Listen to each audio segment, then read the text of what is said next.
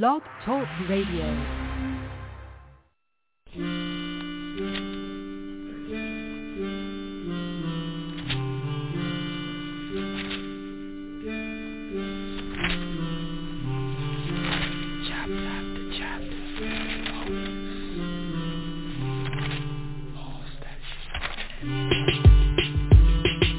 You on the Bible, Greek word, biblios, many books, taken through the ages, ageless, timeless, prophets, apostles, epistles, the gospel, the righteous, the hostile, the woeful, the wonderful. On the Sabbath days or on Sundays, it's easy to find me. It's most likely up in your churches where I might be. It's millions over this earth who would tell you that they like me, but realistically, half of them take what I say lightly. Yo, they just push me off the table like they don't need me. Uh-huh. Look me in my face like they don't see me. Granny's off the church and she won't leave me. Then she comes home from church, but she won't read. My name King James Version, born in 1611. I was made to teach brethren how to reach the kingdom of heaven. I might not be saying the same thing as your reverend, but what was wrote, but it ain't the way it's living. You probably catch me at your grandma's house, opening psalms. I was like your grandpa's spouse, over and on. You catch me in a small jailhouse, over in Guam. I speak about the hotel from nowhere to John. Now travel through my pages, learn about the ancients. Life and death is in me, but some don't wanna hear me. Misuse me to conquer many lands. Many men have been slaves for who I am. The saints' blood on their hands. Governments attempted to get rid of me and still trying. Society refused to listen to me and still dying. I give counsel to disciples out here still grinding. Remind them that the place they wanna be is still Yo, I'm the bookshelf missionary. I could school the school books plus Dr. Seuss in the dictionary. What's written is power. I'm sitting in the parlor. I'm the only book closed, but I open at any hour. It's always a nappy head kid with a gold tooth with his hand on my head saying he swear to tell the whole truth. Yo, dude, they got me on a show called Dusty, living godly is a must, but don't nobody trust me. I teach about the old trails, mortars the bomb, seven plagues, seven seals, soldiers to swarm, rage in the field, soldiers, storms, the comings, the horns, you've been warned. A lot of preachers want me on their team just to make a profit When all I want to do is give you words of the sacred prophets So my creators can see believers making progress. I warn them of the dangers in loving material objects. Open me up, pray to the God of all men The God of Jacob, Isaac, the God of Abraham. May open up his plan why he came as a man. Got twelve and spread his truth to every nation through the land. Yo, we kicked it, you was once sober.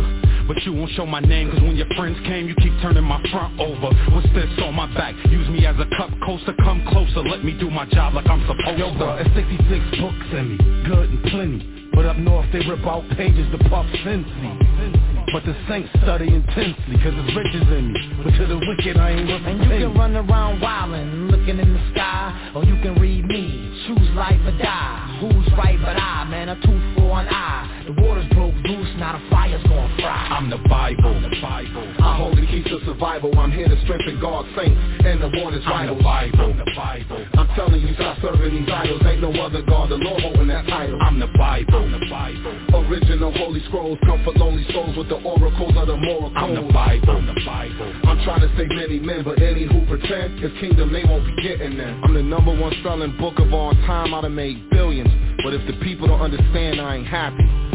So come get with me, sit with me, and I'ma show you mysteries.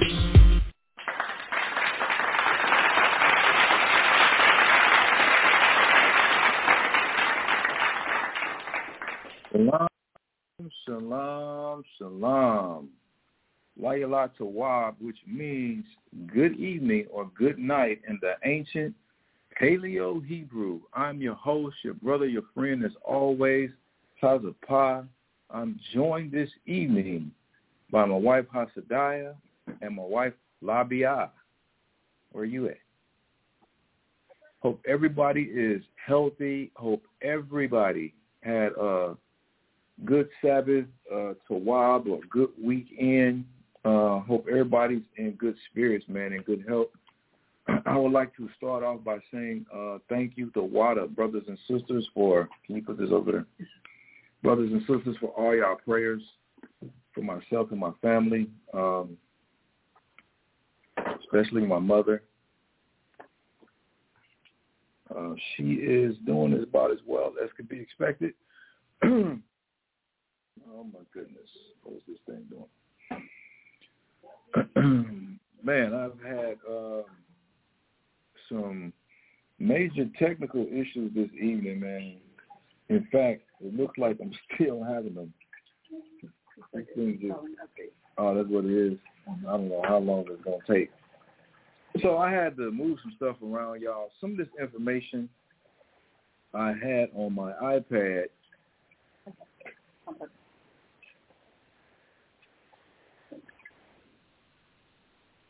Some of this information, excuse me, y'all. Some of this information I had on my iPad, and my iPad just froze up on me, man. It got to tripping. Um, got it back working. Um, but now I guess it's doing the update. So I'm not sure if it'll be back on by the time I actually get to the class. I hope it is because I got some real um, important and very impactful, enlightening information from some articles that I pulled up on there. if it's the first time tuning into the show, man, welcome. Welcome to um, Bible Talk on the uh, Blog Talk platform. Um, we've been doing this for quite some time, y'all. But uh, we are, in fact, the people of the book, and we prove this, man, through uh, the biblical biblical uh, prophecy, as well as a lot of secular sources, a lot of history books, y'all. Uh, appreciate y'all support. the first hour, uh, I usually do a, uh, current events, news, uh, talk, talk about soapbox, before I actually get into the class titled Never Wax Pale, Martyrs for the Gospel, Part 3. Hold on for y'all for a second, y'all.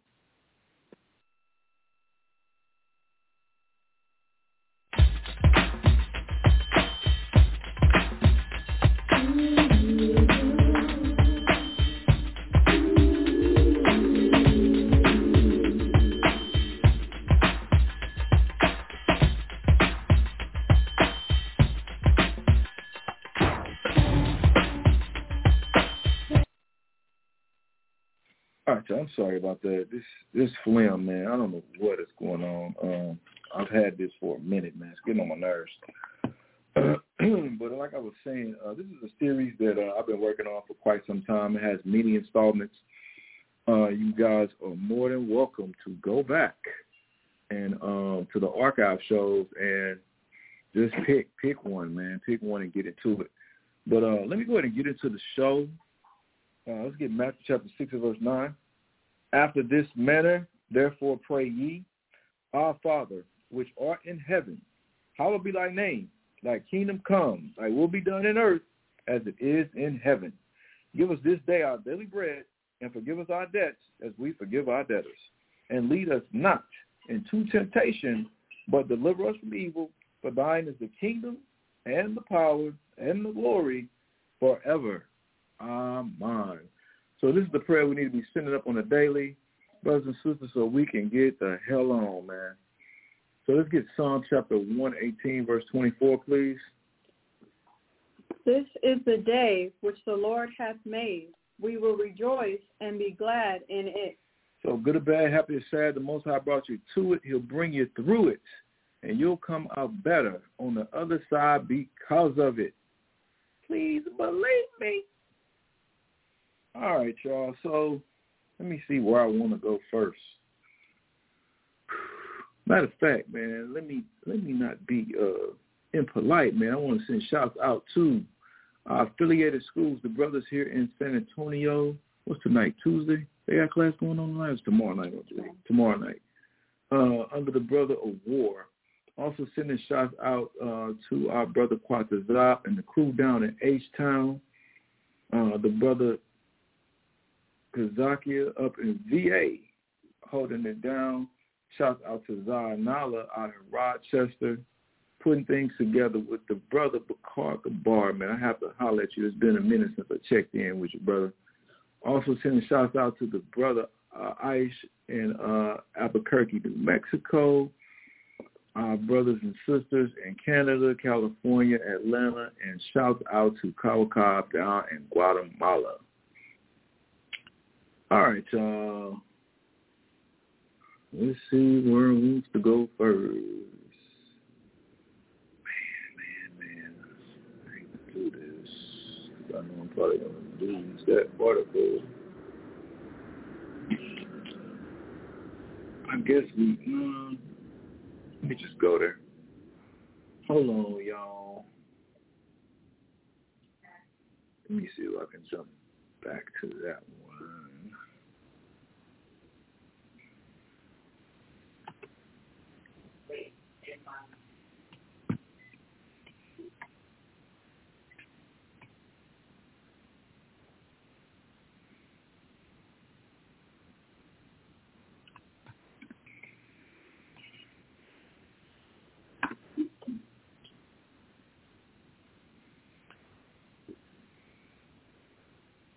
All right, cool. It came up.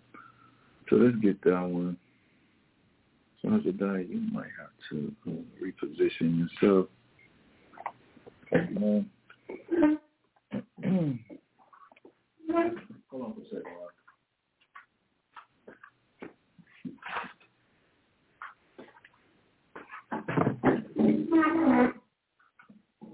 Ooh. Couldn't just come over? Uh, I just wanted to see it. Please repeat. You listen?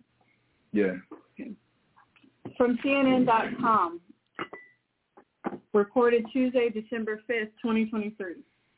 Texas student disciplined for length of his locks hairstyle returns to class only to be suspended again. All right. I don't know if you've been keeping up with this story, but um, this young brother, they got a picture of him. Handsome brother.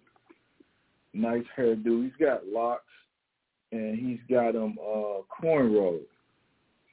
Bring back some good old memories when I used to have my locks when I still had my hairline. Uh, but anyway, um, this brother has been going back and forth, uh, him and his parents, with, uh, I believe, yeah, the Texas Board of Education over his hairstyle, and they've been they've been petitioning the courts under the uh, Crown Act. If you're unfamiliar with the Crown Act is, the Crown Act was something that I believe a sister out of St. Louis initially um, started, and it um, caught some uh, momentum across the country, and eventually uh, they took their fight all the way to Congress. And what the Crown Act does is it allows our people with ethnic, what they deem ethnic hairstyles, we know it is is just our hair, the way we sport our hair, but it allowed them to um, go into the workplace and go into uh, professional arenas and not have to change their heritage, not have to change their hairstyle up, cut it, um, make it make it look white, make it look, I guess, non-threatening for white people or whatever the hell. But they came up with this Crown Act, and under that uh, law, this brother should uh, be able to go back to school with no problems. But I think, I'm not sure, because I know that the Crown Act is not in effect in all states. And I think Texas, Texas may be one of the states that is not um, in, uh, active or uh, legal. It may be, it may not be. I'm not sure. But this is what's going on, y'all. So go ahead and finish reading that. A black Texas high school student who has been repeatedly disciplined by his school over the length of his locks hairstyle returned to regular classes Tuesday after spending 30 days at an alternative school. So they put him out, and they put this young brother in a damn alternative school over a hairstyle. Now, if you're unfamiliar with what an alternative school is, man, an alternative school is where they send the bad kids. You know, the kids, the, the I hate to say this, but it's like being in prison with uh, violent offenders and you're a non-violent offender. So they send these kids, they sent this brother to school with these kids who are thugged out, who are wilding out, doing all types of things. And this brother might be a straight L7. I mean, he might be square. He might not be into all the stuff that they into, but they're they're putting him around dangerous people based off a damn hairstyle, man. And I I haven't been to alternative school. I guess I've been to a semi-alternative school, I went and graduated from a high school, uh, NJROTC. It's a military school, and this uh, school, a lot of people in St. Louis deem this school as a good school, and it was for the most part. But man, we had the biggest thugs in the St. Louis metropolitan area at our school. I mean, I put it to y'all like this, man. I remember days where we would be drinking 40 ounces and shooting dice in the morning in the locker room at school. I'm not proud of it, y'all. This is also where I first started selling uh, dime bags in high school. I'm like, once again, I'm not proud of it. Just to give y'all a sense of what these alternative schools look like. So they sent this brother there.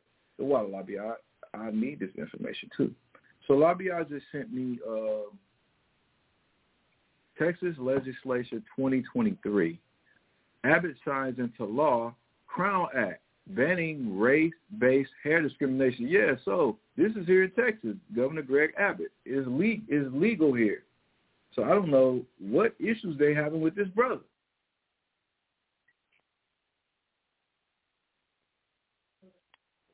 y'all sent me the states too, y'all. Hold on, let me bring it up. The Crown Act is law in the following states. Alaska, Arizona, Arkansas, California, Colorado, Connecticut, Delaware, uh, Illinois, Louisiana, Maine, Maryland, Massachusetts, Michigan, Minnesota, Nebraska, Nevada, New Jersey, New Mexico, New York, Oregon, uh, Tennessee, Texas, Virginia, and Washington. So those are all the states that recognize the Crown Act, y'all. In case you didn't know. All right, read on in the article. I'm, I'm sorry, back to my point. So they sent this brother, like I said, I don't know the brother personally, don't know the family, but he might be, you know, not into all the thugged out stuff, but now he's being exposed to it unfairly over a damn hairstyle. Read. He was then suspended again for refusing to cut his hair to comply with a dress code policy his family says is discriminatory. So he came back and they still was messing with him all over his hair, telling him to cut his hair now. Read. On Tuesday morning, Darryl George, 18, briefly attended class at Barbers Hill High School before a school administrator referred him to in-school suspension, according to Candace Matthews, a spokesperson for the family. A copy of the school's referral notice obtained by CNN states Darryl's hair is out of compliance with the BH dress code when let down.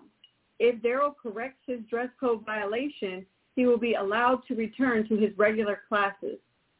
George will remain suspended for 13 days, the notice states. Allie Booker, an attorney for George and his family, said she is working to try to get the suspension stopped. George's latest suspension follows three months of disciplinary action for violating the school's strict dress code. They've been messing with this brother for three months. You know what that's called under their laws? Harassment. Ain't nobody talking about that though, huh?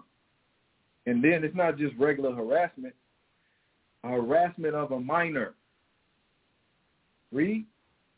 Georgia's latest suspension follows three months of disciplinary action for violating the school strict the school district's dress code, which states a male student's hair cannot be worn in a style that would allow the hair to extend below the top of a t-shirt collar, below the eyebrows, or below the earlobe when let down. They say a who, a, a classmate or a student? What did they say? A male student. A male student. Oh, they still recognize gender. You don't say. I guess he just identifies as a girl, then it'd be okay. Yeah, you could do that one, right? In he, he can become a shim. Read. In October, David Bloom, a spokesperson for Barbers Hill Independent School District, told CNN George was referred to a disciplinary alternative education program, also known as an alternative school, for 30 days for multiple infractions, including failing to meet the school's dress code requirements.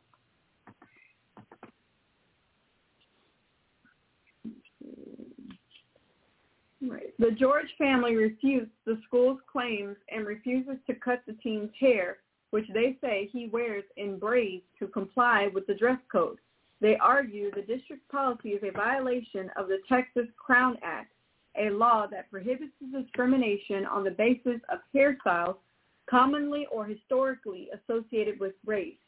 In September, George and his family filed a federal civil rights lawsuit against Texas Governor Greg Abbott, the state's attorney general, and school officials for allegedly failing to enforce the state's Crown Act law. Right, because we just read the article Labia just sent me, the water Labia. She's our field reporter. Reporter.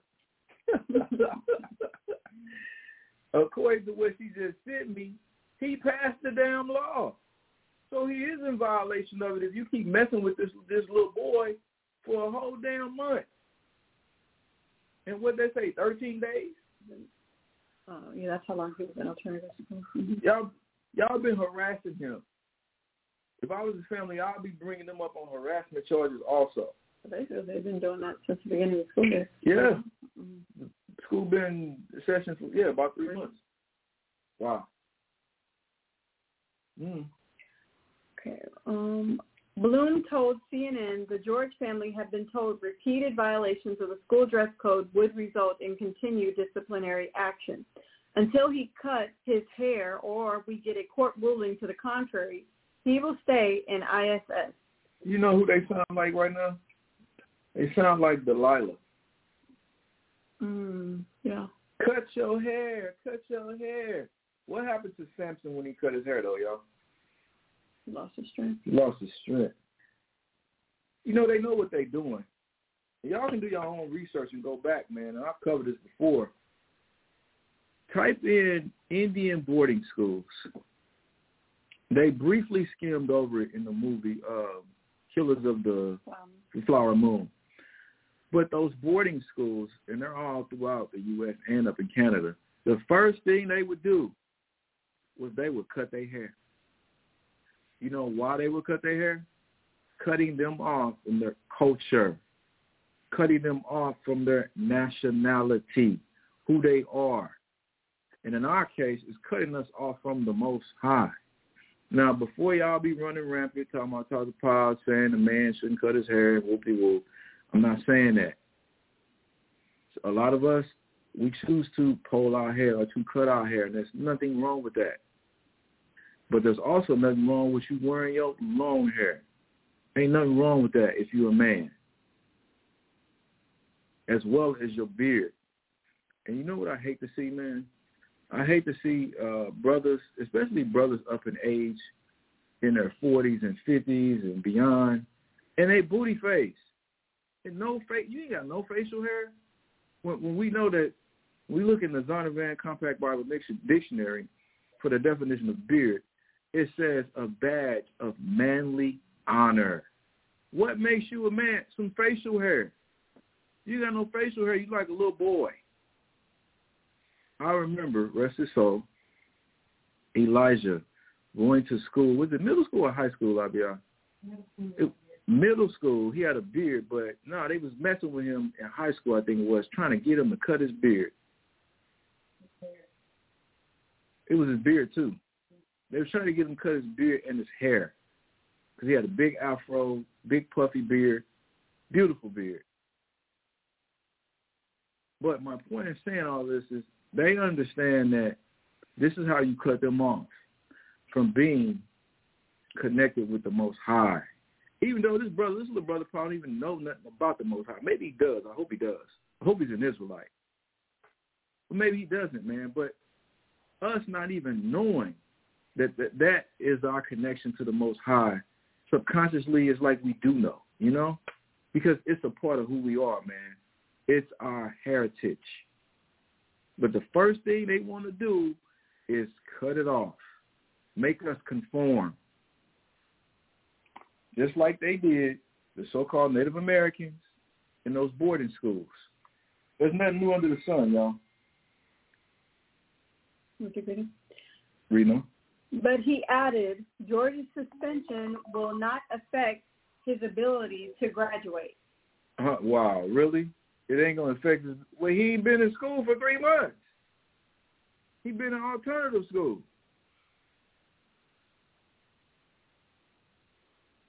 Um, the water for that, cuz, cuz my cousin Devin just sent. He said the church he went to, it was a rule for men to cut off their they facial hair. Wow. Man, I guess we got to get it. Find me that. Find me beard in there. we going to bring this out, man. We got a little bit of time. See, I don't think I'm just making stuff up. And I went over this, man. I did a, a whole series entitled Long Hair Don't Care. Because uh, the, what's the name? Gino Jenkins, or whatever his damn name is. A lot of people be listening to him, man, but a lot of stuff he be saying, y'all, is inaccurate. He was telling people that it was unlawful for a man to have long hair, he was citing First Corinthians, the 11th chapter. Now, Paul wrote that. Those were one of Paul's epistles. Uh, and how how how would Paul, who took the vow of a Nazarite twice, who was an upholder of the law, and the vow of a Nazarite is you had long hair, and then once your vow was over, you cut it. He did it twice. Go back and read Acts. How would Paul look if he came back and said you can't have long hair? That would make him a hypocrite. Who want to follow that? That would be confusing. So we we know it had to be more than that, more to it than that. And Mashaba's going over it now, doing a beautiful series over it, how Israelites were cross-dressing in Corinth and wearing wigs. That's what it was talking about. Anyway, tell them where you at and read this definition. From the Zondervan Bible Compact Bible Dictionary, page 72, beard. A badge of manly dignity. What's a beard? A badge of manly dignity. This is how you know you're a man. When young men start growing up, getting the bass in their voice, they're going through maturity. You know, I mess with my son now. He got a little fuzz on his lip. I was messing with uh Kaya and too. They got a little fuzz on their chin. but this is how you know are coming into manhood. Becoming a man. They'll tell a man or a little boy to cut his beard off, but do you ever see them talk telling a little girl to cut their titties off? No, you don't. Why? Because that's a, that's the part of nature. This is how you know she's becoming a young woman. Read it again beard, a badge of manly dignity. Mm-hmm. As a sign of mourning, it was the custom to pluck it out. As a sign of mourning, this is when you you you're allowed to cut a beard off, or it's just all your hair when you're mourning. And hell, our people do it now. How many times you see our people? They'll show up for work or they show up for class or whatever. They hair gone. They're mourning they might not be mourning the death, but they might be going through some life ch- changing events to where they're mourning about something. They just say, man, it's time for a change. And they cut their hair. Been there, done that. All right. Let's get off of that. Let's go back to the article about the young brother who they're trying to get to cut his hair. As far as graduation impact, there is none. A program is in place for him to complete his courses in dress code ISS if he chooses not to trim his hair. Can't y'all see that this is a forced conversion? They're trying to get him to conform. No, you're going to conform. No, nigga, your name is Toby, not Kunta Kinte. That's what this is. Mm-hmm. They're trying to break this this young brother. Read. Bloom said, adding that a teacher is assigned to, to each ISS classroom to help students complete regular coursework. Still, George's mother told CNN she is worried the suspensions and disciplinary action will affect her son's education. Not just his education, y'all. It's affecting his psyche. But I hope it's affecting his psyche in a good way. So he can really see these people don't love you. These people are not your friends. These people are, in fact, your enemy. I hope this is the lesson he's getting. Read. It's been very frustrating and overwhelming. It's ridiculous. We try to hang. We're trying to hang in there, get through the motions, Darisha George told CNN. We're not going to back down. I don't care what tactics they try. We're not backing down. Texas State Representative Ron Reynolds, a Democrat and co-author of the state's Crown Act law, told CNN the measure was passed to protect students such as George from hair discrimination regardless of the length. Reynolds said he is working to propose changes to the language of the law to expand protection. I will file an amendment to the bill during the next legislative session that specifically addresses links to stop their pretextual argument to not comply with the Crown Act, he said. They are acting in bad faith to continue discriminating against African American students. Now, what's sad is the mother saying that she ain't gonna back down, man. Come on, man. Why put your son through that? Why why keep seeking seeking love from people that don't love us? Let's get Jeremiah chapter twenty three.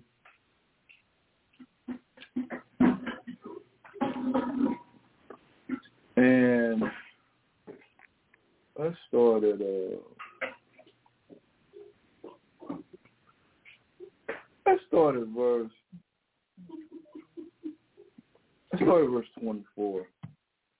Um and Job said this also, man. I guess we should get that one too. Uh, let's get this one. Go ahead, read this.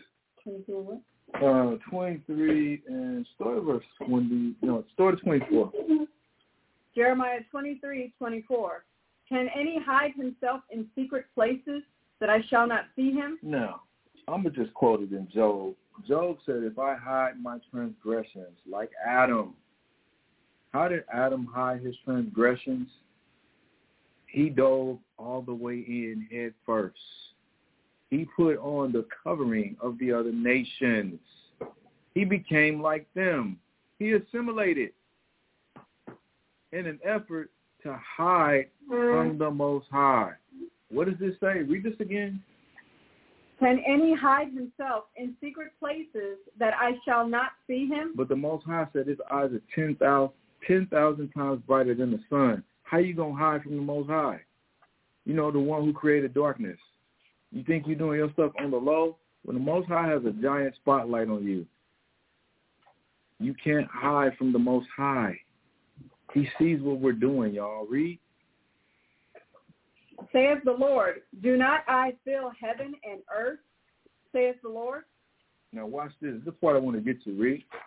Verse 25. I have heard what the prophets said that prophesy lies in my name, saying, I have dreamed, I have dreams. Now, we we already know what this is talking about. This is talking about Martin Luther King, y'all. He's the only supposed prophet that ever said things like this that we can relate to in modern times saying things like this. I have a dream today. And what was his dream? Essentially, his dream was assimilation. Let's be like the other people. And it's funny, too. Labia was watching one of her shows. My wife looks at a lot of niggerism, y'all. a lot of nigger shows. She was looking at some damn reality show about these niggas that supposedly going back to college, these celebrities that are washed up. College Hill. College Hill.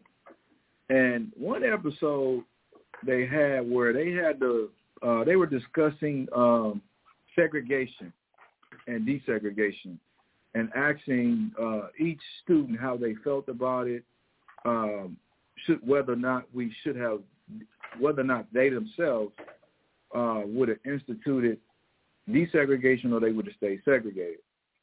And most of the students were uh, on the side of desegregating, you know, mixing in with our Integration. integration. They were with integration. Thank you for thank you for that, ma'am. Mixing in with our um, red counterparts, who we loosely refer to as white. They were with that, with the integration. And this one sister stood up, Jocelyn. She was on some reality stuff.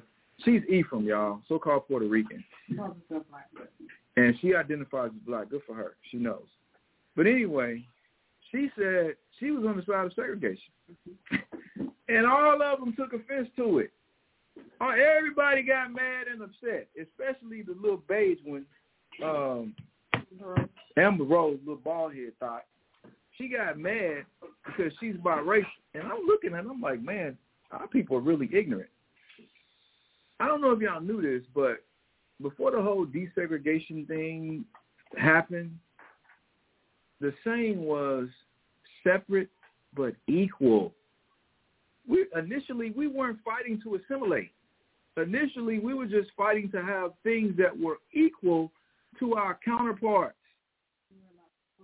We yes, we were a lot smarter. We were, and that's what we were fighting for. We were fighting for uh, technology, such as back in those days, updated books, new books, new textbooks, something as simple as that. You know, uh, schools where the infrastructure was not falling apart. We got hand-me-downs. Go back and do y'all research, man. Y'all always talking about these H- HBCUs and all of this. You know they're funded by our enemies, but those are some of the worst schools. Hell, the Tuskegee experiment was held at where? at the University of Tuskegee. Anyway, back to my point. We were originally petitioning for separate but equal. We just wanted to be on the same playing field. We wanted basic human necessities. That's all we wanted. We never wanted to be integrated. That's why King, and y'all probably heard this here lately, is famous for saying that he brought his people into a burning building or a burning house, integrated his people into a burning house. He knew the error of his ways,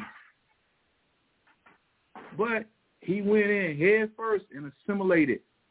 And this is why we're going through the things that we go through even to this day. So read this again. Jeremiah 23, verse 24. Can any hide? I'm sorry, verse 25. I have heard what the prophet said that prophesy lies in my name, saying, I have dreamed, I have dreamed. Mm-hmm. Read.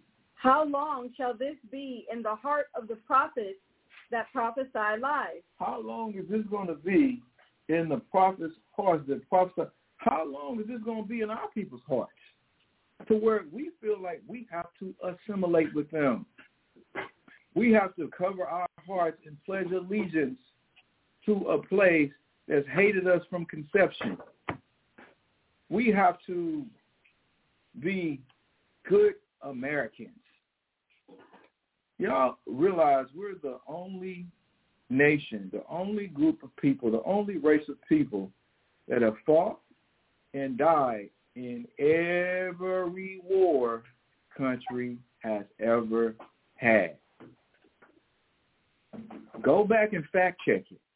You won't get this accomplishment or this participation from your Chinese American, from your Japanese American, from your Arab American, from your real African American, from your, oh, I don't know, East Indian American. You won't get that in their history. But all the people I just named, they show them more love than they show us. But we're still in this vision right here. Read that again. Verse 25. Mm-hmm. I have heard what the prophet said that prophesy lies in my name. I have dreams. I have dreams. So the whole doctrine of Martin Luther became his assimilation, his dream, his integration. Read. How long shall this be in the heart of the prophets that prophesy lies? This is why this lady said we ain't gonna give up. We gonna keep fighting. Why? Why push your, your son through that? Why try to make why try to make make these people love you that blatantly tell you that they don't love you? Why would you do this? Yes. That you should just have them cut a pick. No, what I'm saying is she should find another school or homeschool the boy. That's what I'm saying. Oh, like take them out of the school. Yes. Why put him through this? Okay, I thought That's what, No. Hell no, I ain't saying cut his hair. It was the last thing I'm going to say. Take him out of the situation. This is why, get on my soapbox a little bit, and I applaud uh, school. I don't know if he's got a school up and running, but the brother's right, man. We need our own schools. Definitely. We need our own infrastructure in general. We need clinics. We need hospitals. We need morgues. We need schools. You know, the scripture says, train up a child in the way they should go, and when they get old, they shall not depart from it. We should be training and raising up our replacements, y'all. I don't get too much on my soapbox, man. All right, um, let's go go back to this one here and look for um, the House passes anti-Semitic bill. I don't know if y'all knew it, and this is ironic too, man. Here we are uh, getting close to uh, the beginning of Hanukkah, man, the Feast of Dedication, also known as the Feast of Lights. And you go back and read the story, as I'm sure we will, we will do do pieces on um, Hanukkah. You go back and read the story, and you find that our people were willingly uh, assimilating, willingly assimilating. This is where uh, we wanted to build a place of exercise and be like the heathen, man. Then later on, there was a forced assimilation, man. But it's ironic that these stories are coming out right around the time of Hanukkah, man, which shows us what? There's nothing new under the sun. Nothing new, y'all. That's it.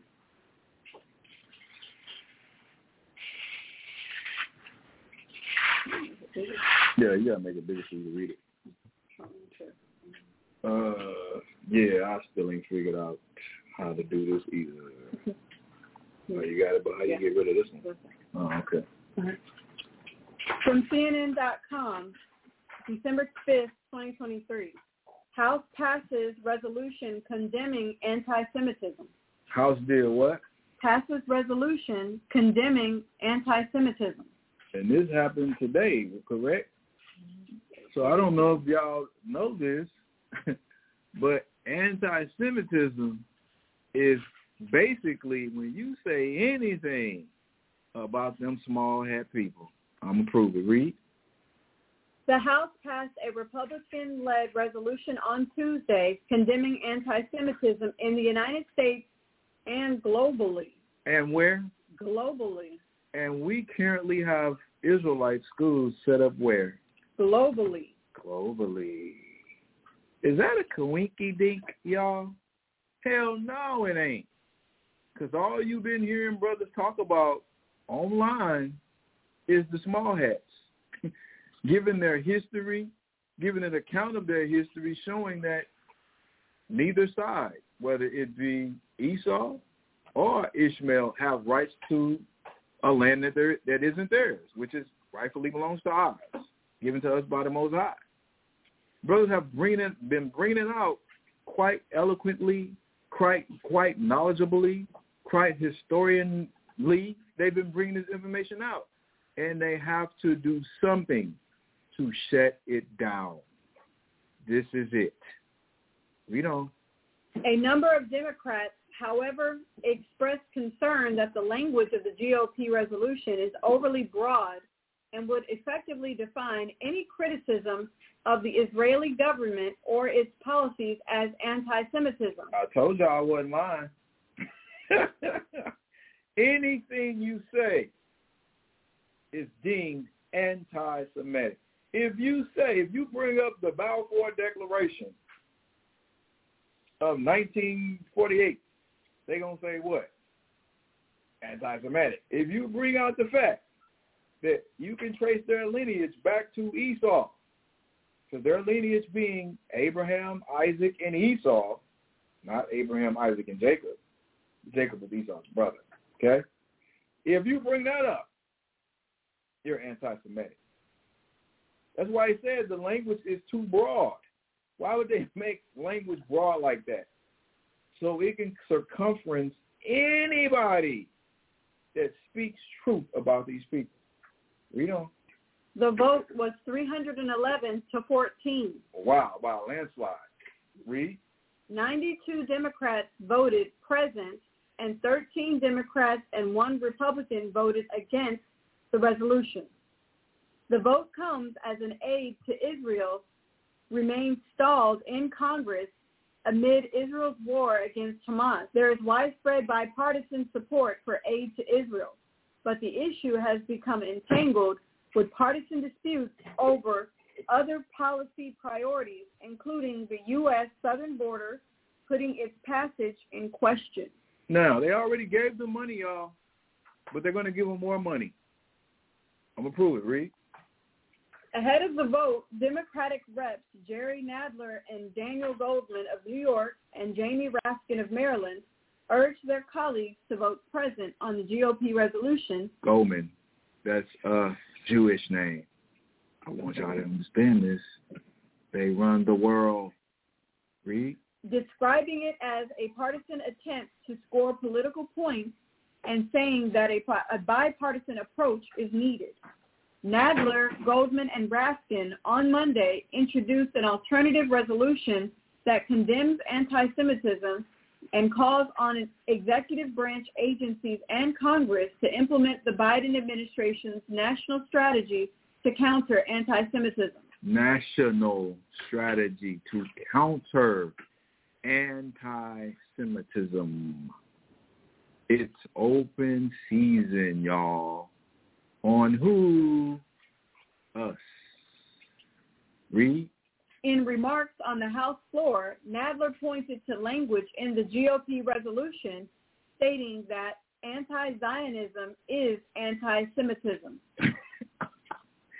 anti-Zionism. If you're against them, then you're anti-Semitic, basically. Let's say the game, uh, the Lakers playing the Utah Jazz, and the Zionists pick the Jazz, but you picked the Lakers. Guess what? Anti-Semitic. Read. That is either intellectually disingenuous or just factually wrong, he said. The authors, if it, if they were at all familiar with Jewish history and culture, mm. should know about Jewish anti-Zionism mm. that was and is expressly not anti-Semitic. He did he said. did he just say the H word? Historic. Mm-hmm. Historic. This is what people don't want to do. They don't want to research history. And this is why when you say something, people look at you crazy. Mm-hmm. These non-readers of history. Read. Most anti-Zionism, particularly in this moment, has a real anti-Semitism problem. But we cannot fairly say that one equals the other, he said. In November, the GOP-controlled House passed a bill to provide $14.3 billion in aid to Israel. I told y'all they already gave them money. Read. Democrats, however, took issue with the bill over the fact that it would enact funding cuts to the Internal Revenue Service. It would do what? Enact funding cuts to the Internal Revenue Service. They're willing to cut the IRS IRS funding to support the small hats. I told y'all they run the world. Read. And would not include aid to Ukraine. They F Ukraine. Read. Senate Republicans, on the other hand, have argued that aid for Ukraine and Israel must be paired with border policy changes, which has created a sticking point in that chamber. Separately, two House Democrats are planning on introducing a resolution this week condemning Hamas's use of sexual violence and rape against Israeli women. Democratic Re- Republicans, or excuse me, Democratic Representative Lois Frankel of Florida has begun drafting the resolution.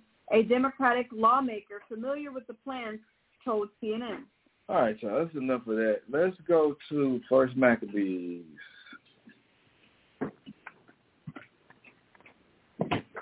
And let's start at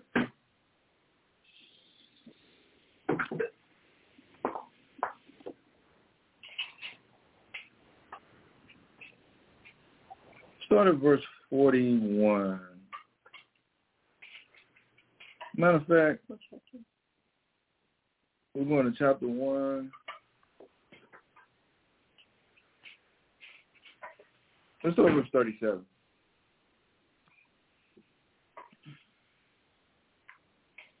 You got it, Lamia? Mm-hmm. Read. First Maccabees chapter 1, verse 37 Mm-hmm. Thus they shed innocent blood on every side of the sanctuary. Now, this is when um, Antiochus Epiphanes the fourth, I believe, also known, they call him An- Antiochus, also, uh, when he uh, ransacked the temple at Jerusalem, and he shed innocent blood in the sanctuary, and it says he defiled it. Verse 38. Insomuch that the inhabitants of Jerusalem fled because of them. Whereupon the city was made an habitation of strangers, and became strange to those that were born in her, and her own children left her. Read. Her sanctuary was laid waste like a wilderness. Her feet were turned into mourning, Mm-hmm. her Sabbath into reproach, her honor into contempt. Read. As had been her glory, so was her dishonor increased, and her excellency was turned into mourning. talking about the temple. And as the temple goes, we go. As the temple goes, we go. Verse 41. Moreover, King Antiochus. Antiochus wrote to his whole kingdom that all should be one people, He said that all what? Should be one people. Does this sound familiar? This is the mm-hmm. the great melting pot of America. Everybody's one people. That's why you see everybody right now hanging up damn Christmas crap. I hate this time of year, man. One people, and when you tell people you don't celebrate Christmas, they're looking at you like you're crazy. Then they might hit you with, well, Jesus is the reason for the season. I say, prove it. Show me. Prove it. And it's crazy. You got these holy roller people putting up damn Christmas trees. Y'all know that's Nimrod? Mashaba's doing a beautiful, beautiful job in bringing all this information out. But you you claim to be a Christian. You claim you follow in Christ, talking about he's the reason for the season. But his birthday ain't even in the scriptures because December 25th is not his birthday. And how can you justify a Christmas tree? It's not mentioned in the Bible as a good thing. Jeremiah chapter 10 said we shouldn't do it. We know. And every one should leave his laws. So all the heathen agreed according to the commandment of the king. See, all the heathen, all the nations. Read. Yea, many also of the Israelites consented to his religion. Mm-hmm. To his religion, his ideology. This is what, in fact, is the mark of the beast, y'all. It's not some damn uh, chip in your head and all this other mess.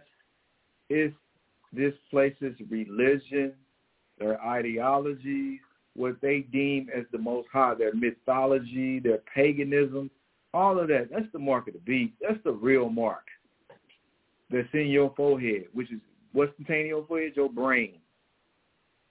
That programming, the programming of this place is the mark of the beast. Read. Many also of the Israelites consented to his religion and sacrificed unto idols and profaned the Sabbath. And this is what we're doing now. Sacrificing to idols. Profaning the Sabbath. Nothing new under the sun. Read.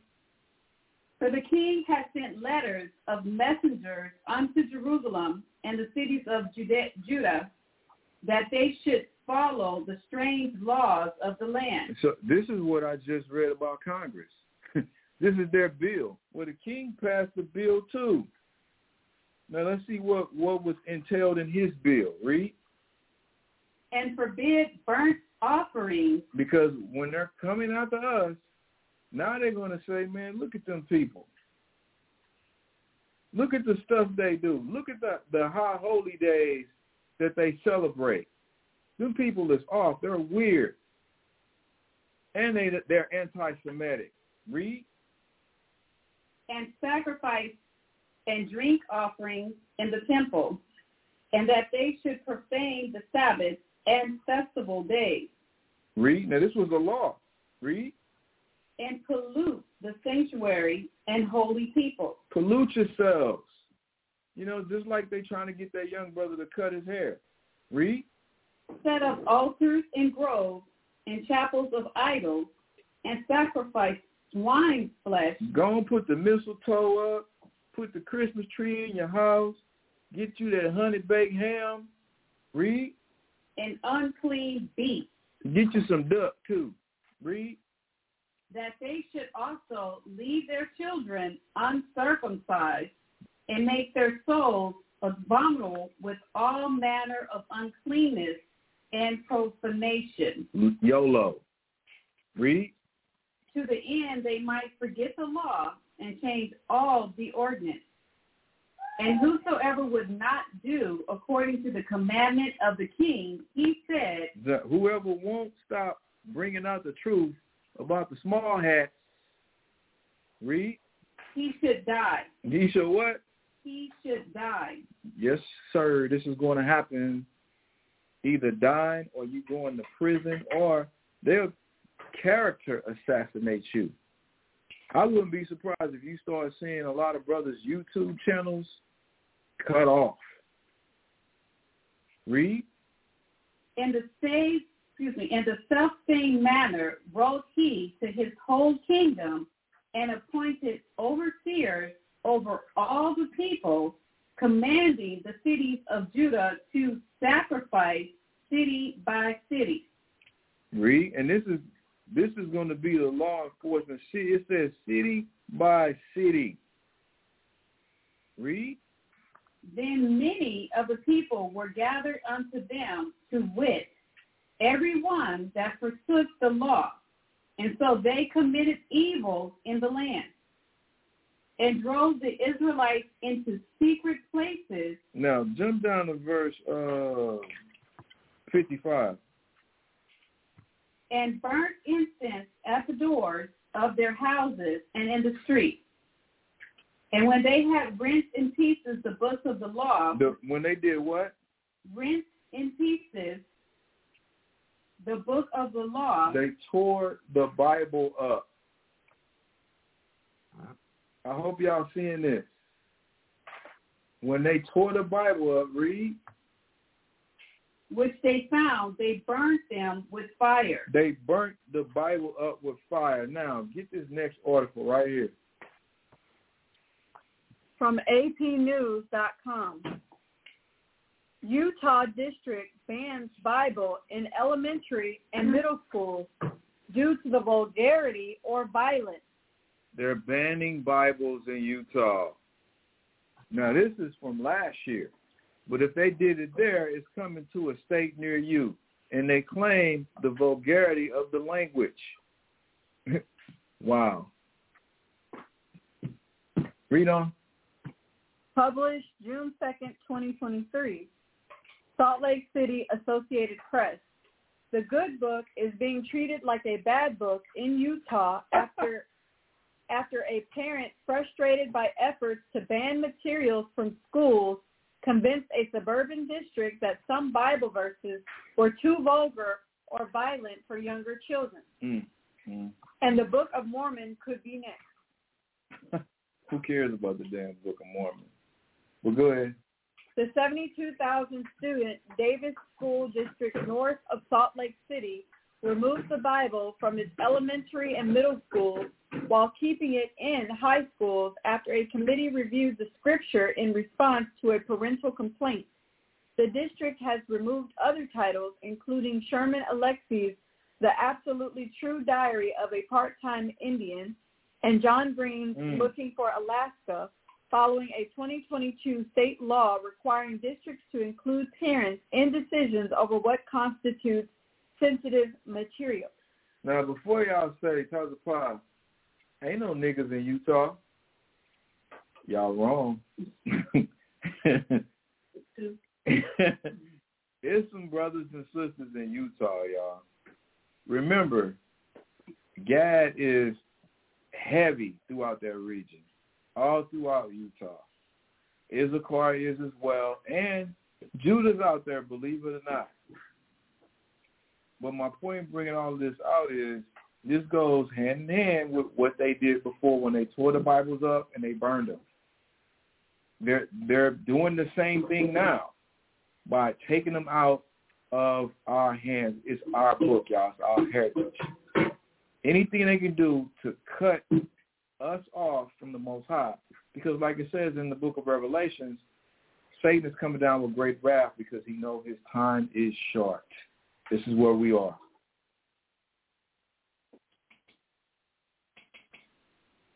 All right. So y'all, let me take a brief intermission, and we'll come back with the class titled uh, "Martyrs for the Gospel Part 3. I'll be right back.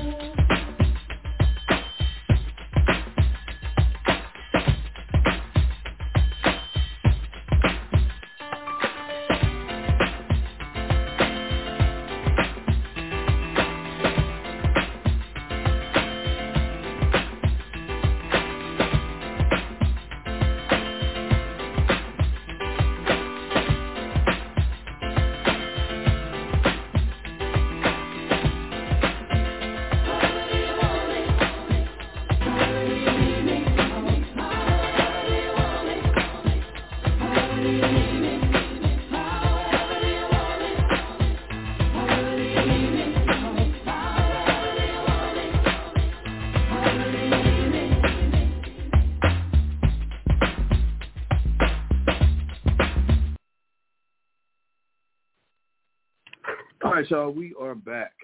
We are back, man. Um, let's do a small recap, y'all. Let's go to Acts chapter 21, verse 10. And like I showed, like I said, y'all, this is a, a series I've been working on for quite some time. The last parts we were going over uh, the apostle uh, Paul's death, and so we're going to recap a little bit about Paul, and then we'll go into John the Revelator and how he, uh, well, we'll just go into John the Revelator. I ain't going to give it away. All right, where we at? Acts chapter 21, verse 10. And as we tarried there many days, there came down from Judea a certain prophet named Agabus. And when he was come unto us, he took Paul's girdle and bound his own hands and feet and said, Thus said the Holy Ghost, so shall the Jews of Jerusalem bind the man that owneth his girdle, and shall deliver him into the hands of the Gentiles. Mm-hmm. Deliver him to the hands of who? The Gentiles. But I thought he was the apostle to the Gentiles. I hope y'all seeing, man, that there's two two different types of Gentiles in the New Testament, man. Real actual nations, other nation Gentiles, and then there were Israelites who grew up in these uh, areas that these Gentiles ran and owned, specifically the Romans, which goes hand in hand with the prophecies of the Bible that said that we would be scattered all throughout the four corners of the globe. Those passages are contained all throughout the Bible. All right. So, reading on. And when we heard these things, both we and they of that place, besought him not to go up to Jerusalem. Because they didn't want Paul to go because this prophet had just prophesied the way that Paul was going to be killed, the way he was going to die. Read. Then Paul answered, What mean ye to weep and to break mine heart?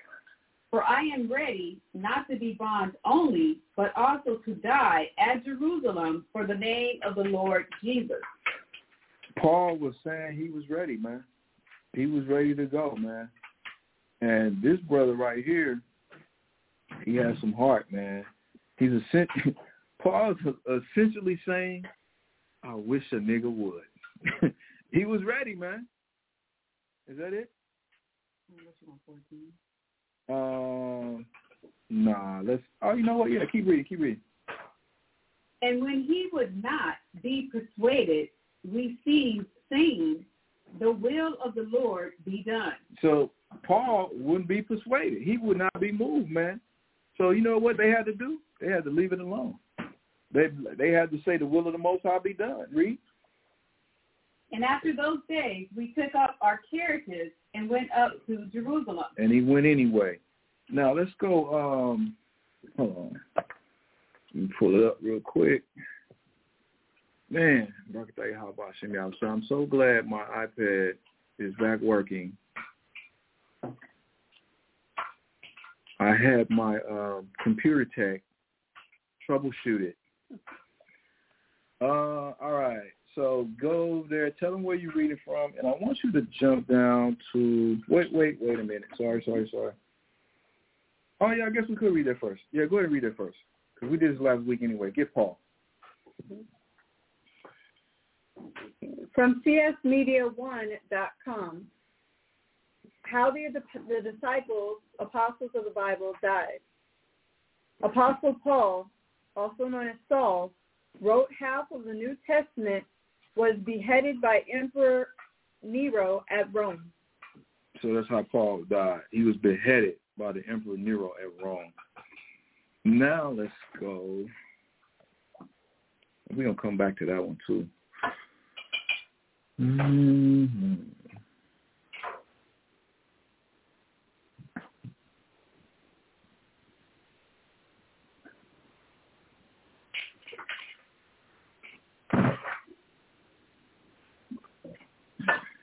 Hold on, y'all. I gotta make sure I still got it. I might not have it no more. Oh yeah, I still got it. Here we go. Read that right there. From Britannica.com. How did St. Paul the Apostle die? The exact details of St. Paul's death are unknown, but tradition holds that he was beheaded in Rome and thus died as a martyr for his faith. So we got two uh, sources saying that he was beheaded at Rome, Nero. Read on.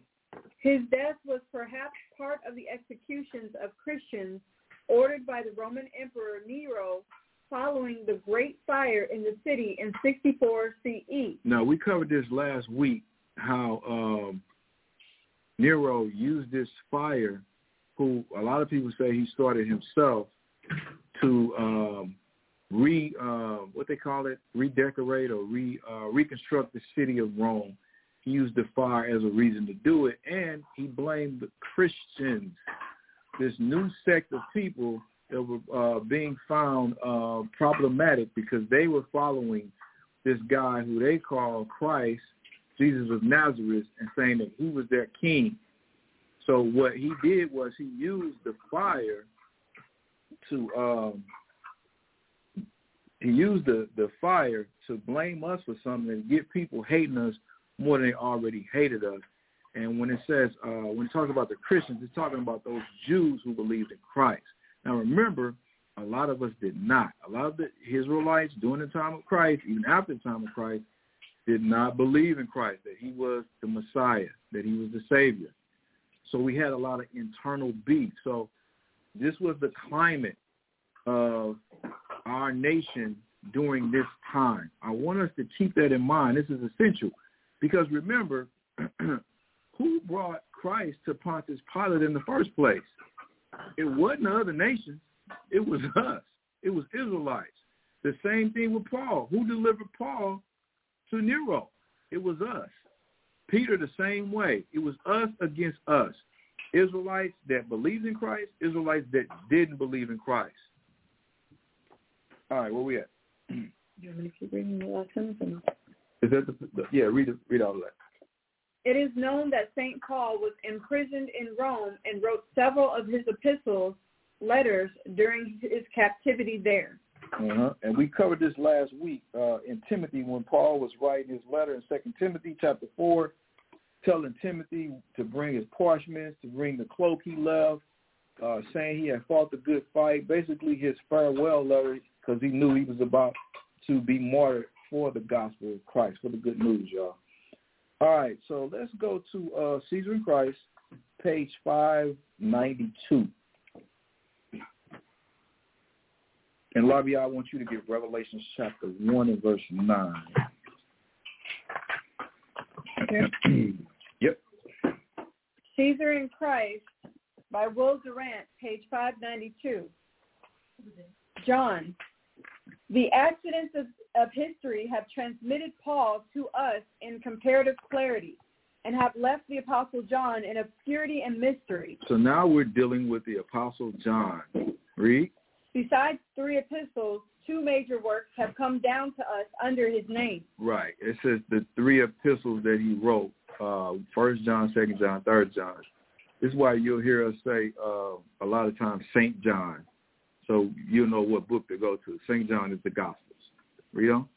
Criticism tentatively assigns the book of Revelation to the year 69 to 70 and to another John, the presbyter, mentioned Oh, by it says Revelations was wrote uh, the year 69 or 70 A.D. Now remember, uh, 70 A.D. is when Jerusalem fell. Read on. and to another John, the presbyter, mentioned by Papias. Justin Martyr attributes this powerful apocalypse to the beloved apostle. Early as the fourth century, Eusebius noted that some scholars doubted its authenticity. of course they would, because of all the prophecies that's in Revelations that are not favorable to certain nations. Read. The author must have been a man of considerable prominence, for he addresses the churches of Asia in a tone of menacing authority. If the apostle wrote it, and we may provisionally continue to think so, we can understand why, like his brother James, he was called Boanerges, son of thunder. Y'all remember that, right? When they were called the sons of thunder. Read. Him and his brother James. Read. In Ephesus, and excuse me, in Ephesus, Smyrna, Pergamum, Sardis, and other cities of Asia Minor, John, rather than Peter or Paul, was looked upon as the highest head of the church. Tradition. So John traveled to all these places. Name those places again. In Ephesus, Smyrna, Pergamum, Sardis, and other cities of Asia Minor. So these are all the places that John the Revelator traveled, teaching, reaching the Israelites. The same as Paul. Like that's where that's why all the disciples were doing all the traveling. Because once again, the Israelites were scattered throughout the four corners. Matter of fact, Labia, give me that Deuteronomy 28, verse 64. We're scattered out through the yeah whole whole Revelations. We're scattered through the four corners of the globe, man. This was prophesied, like I said. It's all throughout the Bible. This is why they were traveling the way they were traveling. You know, like you get brothers now, man, that are traveling from city to city, and a lot of brothers got their passports now, man, and they all over the globe, going to gather the lost sheep, like Christ told us to do. Where you at, Labia? Deuteronomy chapter 28, verse 64. And the Lord shall scatter thee among all people from the one end of the earth even unto the other.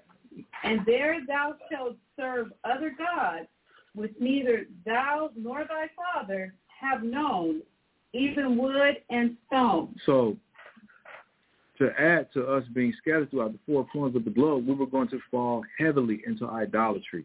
Mm-hmm. It was that it was like that during the time of the disciples, and it's like that even now. Our people are heavy, heavily into idolatry, whether they know it or not. I don't care what they call call it, and specifically Christmas. They can say Jesus is the reason. They can talk, quote the uh, the uh, nativity scene. They can try to make make this be about the most. It's not. This is idolatry, full fledged idolatry, leading into uh, Genesis, uh, the worship of Janus, January right around the corner. All this idolatry, y'all. But this is why the, the disciples were traveling the way that they traveled. This is why they went to so many places because our people were scattered throughout the nation for idolatry. For idolatry, the Most High gave us over to it. So going back to the book. In Ephesus, Smyrna, Pergamum, Sardis, and other cities of Asia Minor, John, rather than Peter or Paul, was looked upon as the highest head of the church. Tradition, as reported by Eusebius, held that John had been banished to Patmos. To where? To Patmos. All right, this is one account that he was banished to Patmos. Read. By Domitian. By who? Domitian. This Domitian was Vespasian's uh, son, I believe. Yeah, General Vespasian's son. He had two sons, Titus and Vespasian. Uh, I'm sorry, Titus and Domitian. So he was uh, Vespasian's son, and he banished John the Revelator to the island of Patmos. Read. John had been banished to Patmos by Domitian and had on that Aegean isle written both the fourth gospel and the apocalypse. He, now, it says it's, it's in the Aegean, the Aegean, the Aegean Islands. You can still take tours over there to this day, but it's such a remote place that you have to uh, take a ferry, I believe, from Athens or something like that. But read on. He lived to so great an age that people said he would never die. He lived to so great an age, people said he would never die. And we're going to get where they get that from, too, that he would never die. Let's get this first, though. Read this article right here. Tell them where you're reading from. From heroesbibletrivia.org. John at Patmos. Why was he exiled and why was it a blessing? Mm-hmm. Can you imagine yourself in the place of John at Patmos? It could have been very lonely, but why was he exiled in the first place? In this article, we will tackle the reasons for his exile, how it turned out to be a blessing in disguise, the lessons you can learn from his experience. But first, let's get to know him personally. Let's get into it. Let's meet his family. So also were James and John, sons of Zebedee, who were partners with Simon, referenced in Luke chapter 5, verse 10. Now, Labia, now give me Revelations 1 and 9. And we're not going to read all this. We're going to do a little skipping. Revelation chapter 1, verse 9.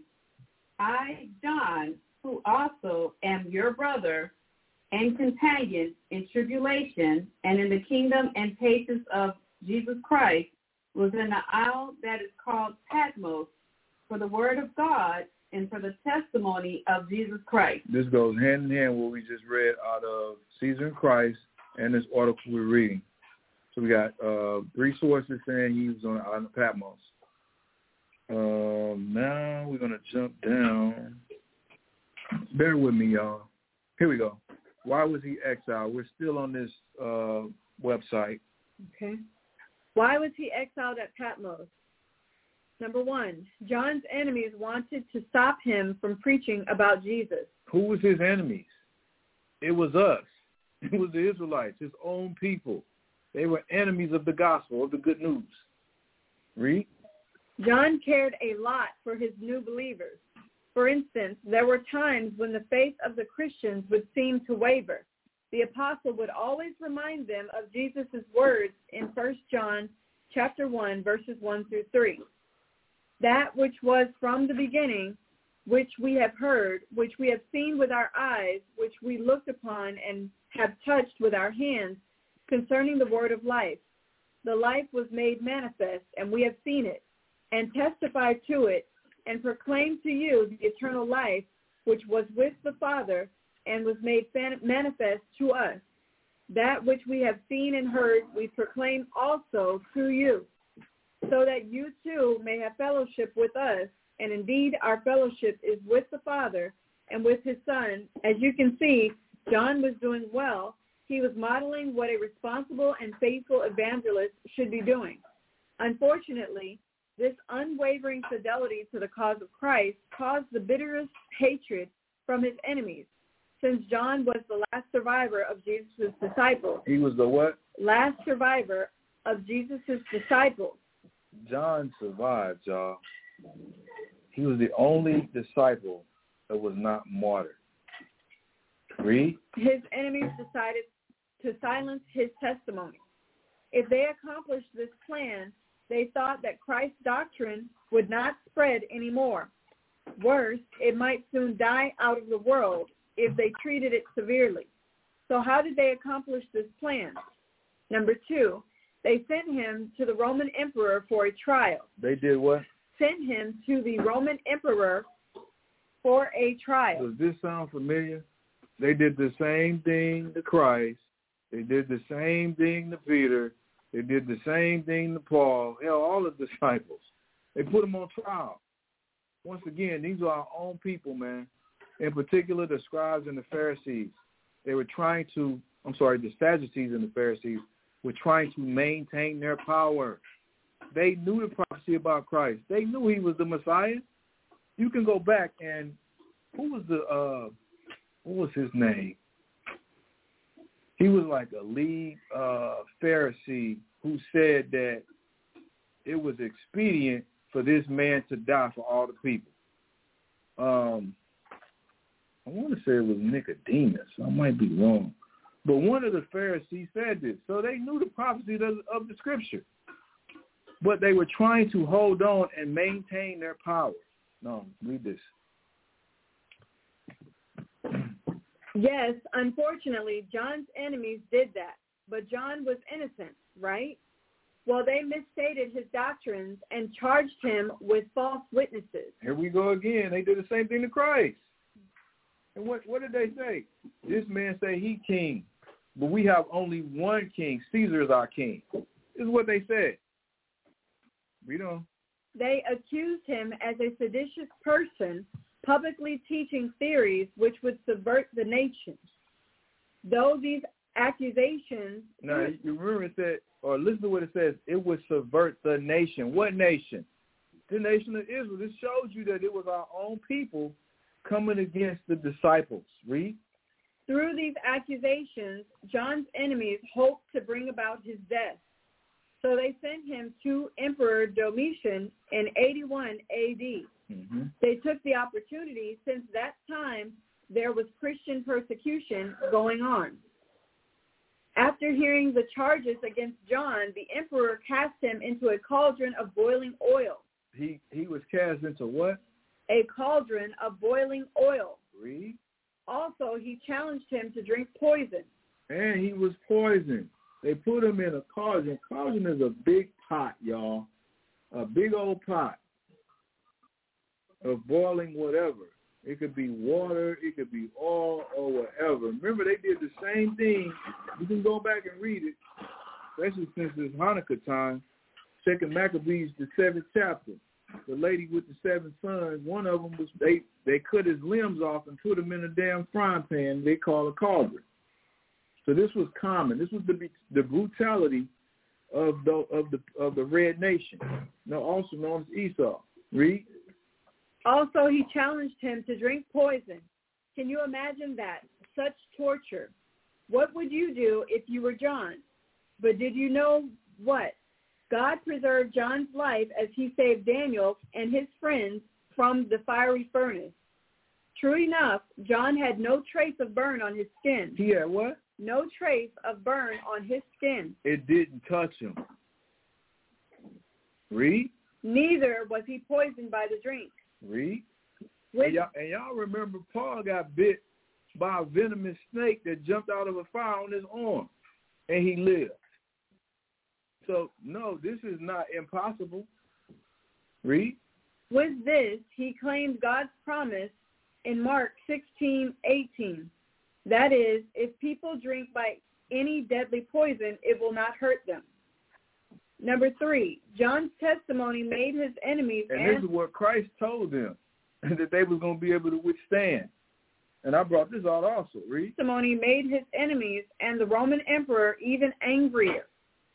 John's survival and deliverance didn't convince the emperor. It didn't change his bad impression of Jesus. He even said, thus perish all who believe in that deceiver, Jesus Christ of Nazareth. But John replied, my master patiently submitted to all that Satan could devise to humiliate and torture him. And he did. Christ took, he willingly took that beat. Read. He gave his life to save the world. Right. Once again, the world is Israel. Read. He continued, I am honored being permitted to suffer for his sake. I am weak, sinful man. I'm a weak, sinful man. Christ was holy, harmless, and undefiled. He did no sin, neither was guile found in his mouth.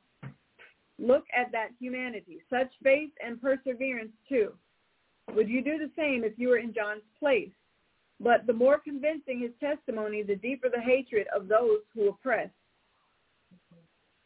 So the Emperor Domitian was filled with rage.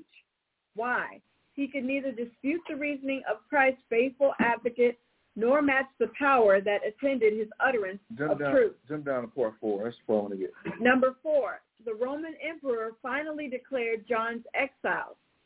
Still, the emperor didn't change his mind. Hence, John felt the hand of persecution getting heavier upon him. Then the verdict finally came. By the emperor's decree, John was banished to the Isle of Patmos. We just read in the book of Revelation and other sources, reliable sources, say the same thing. Read. What? Why? How come? But wait, you may be wondering what Patmos was and where it was located. Patmos was a barren, rocky island in the Aegean Sea. It had been the Roman government's chosen place of banishment for criminals. So this was not uncommon. They would banish people to this island. Read. Banishment for criminals. Was John a criminal too? What wrong has he done? Well, the Bible says that he was condemned for the testimony of Jesus Christ. Revelation 1, verse 9. With this, his enemies thought they would no longer feel his influence, and he should finally die of hardship and distress. If you were in John's place, would you probably question God why? How come you were suffering like this and if you were doing nothing wrong? You might even ask yourself, do I deserve this?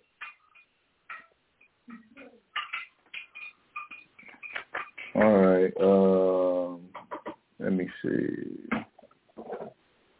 That's all I want to get from that. All right, y'all. So let me jump over and read this real quick. This is from Christianity.com, and this is the the, the disciples. It says the only one of the apostles generally thought to have died a natural death from old age, and this is John.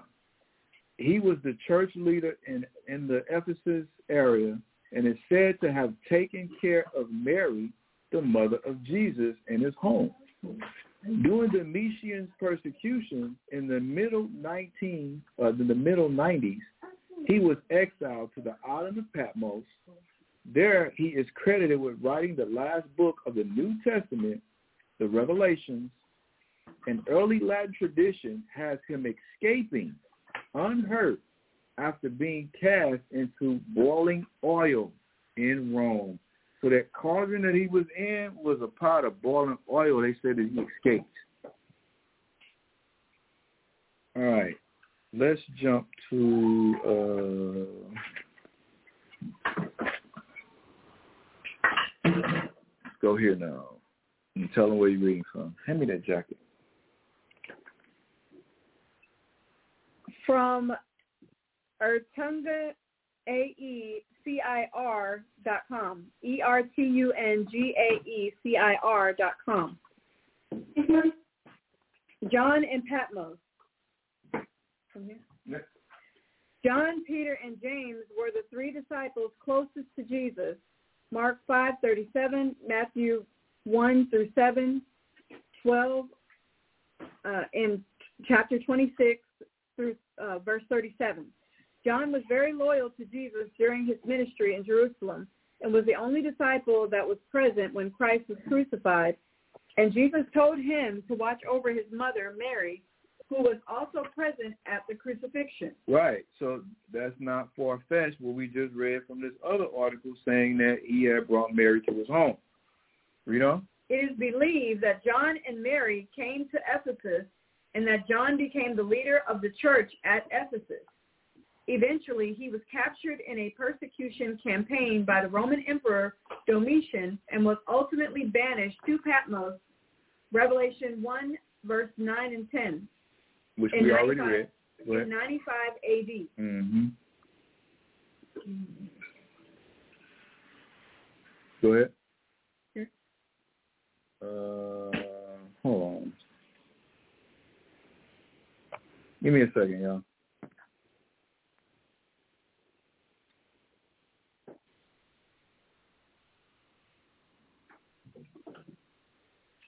Read this part right here. According to church tradition, John is the only apostle who died of natural causes. All others were martyred. So everybody else was martyred. Go ahead. Today, the Cave of the Apocalypse in Patmos is a museum and a World Heritage Site by UNESCO, about seven meters long and six meters wide with silver lamps that light the space. Nowadays, it is part of a sanctuary. The rock that, according to belief, John used to rest his head is still there. So they they turned they turned the cave which he uh, was held exiled in UNESCO. They turned it into a damn museum. Ain't that something? Now remember we read earlier uh, that people assume that John the Revelator would never die, right?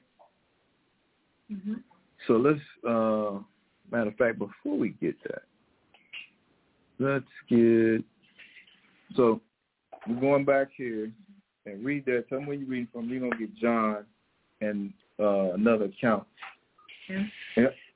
From csmedia1.com. How the disciples, apostles died of, excuse me, apostles of the Bible died. You say you want John? Yep, John the Revelator. John, the beloved, son of Zebedee, brother of James, natural death, the only apostle who did not meet a martyr's death, banished by Roman Emperor Domitian to Isle of Patmos, where he penned Revelation, the last book in the Bible, was later freed and went to preach in Turkey and died at 100. So they say he later went to preach in Turkey. And remember, that's the region Paul was from, an area in Turkey.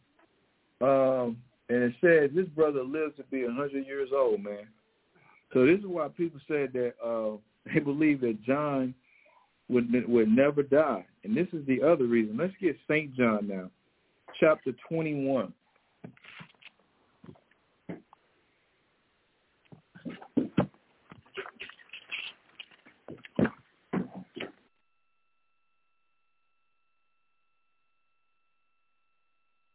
All right, we're going to St. John chapter 21, and let's start at verse 18.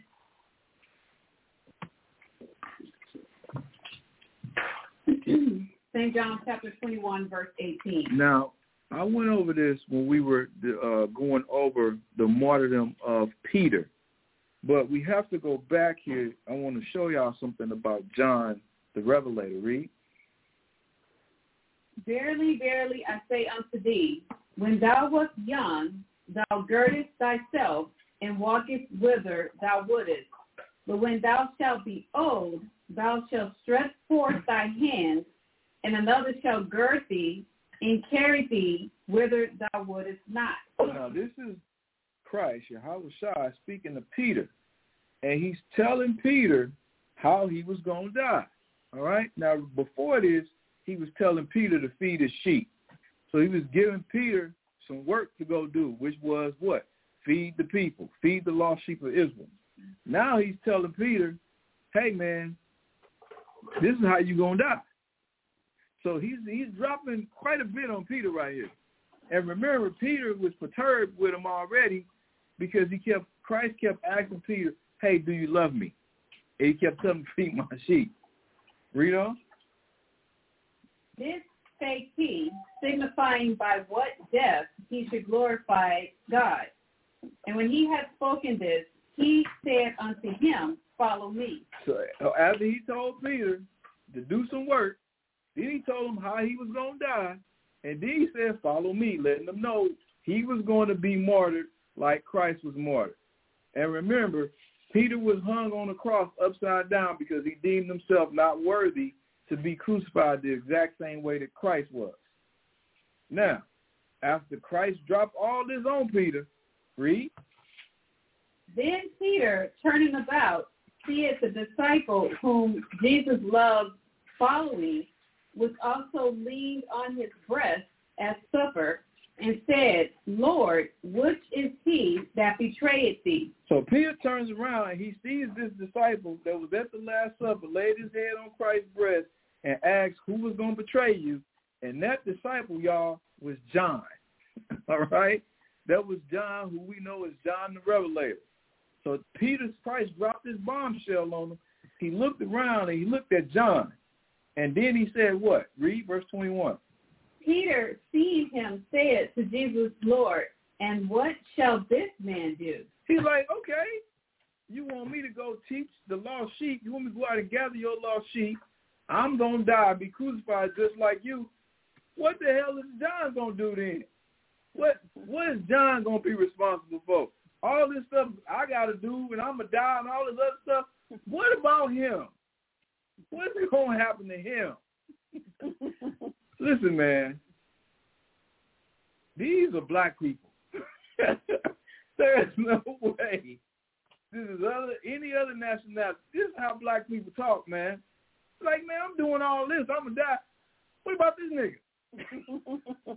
Read.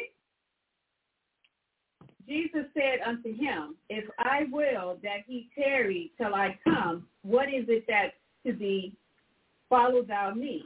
He said, listen how Christ checked Peter once again. I t- if if I want him to wait till I come back, what is it to you? this is what Christ is telling them. If I tell him to wait till my second coming, what they got to do with you? Then he told follow me. I already gave you your instructions. Your instructions is feed my sheep. You're going to die like I did. Follow me. Follow the instructions. That ain't none of your damn business what John got going on. This is what Christ essentially told Peter. Read.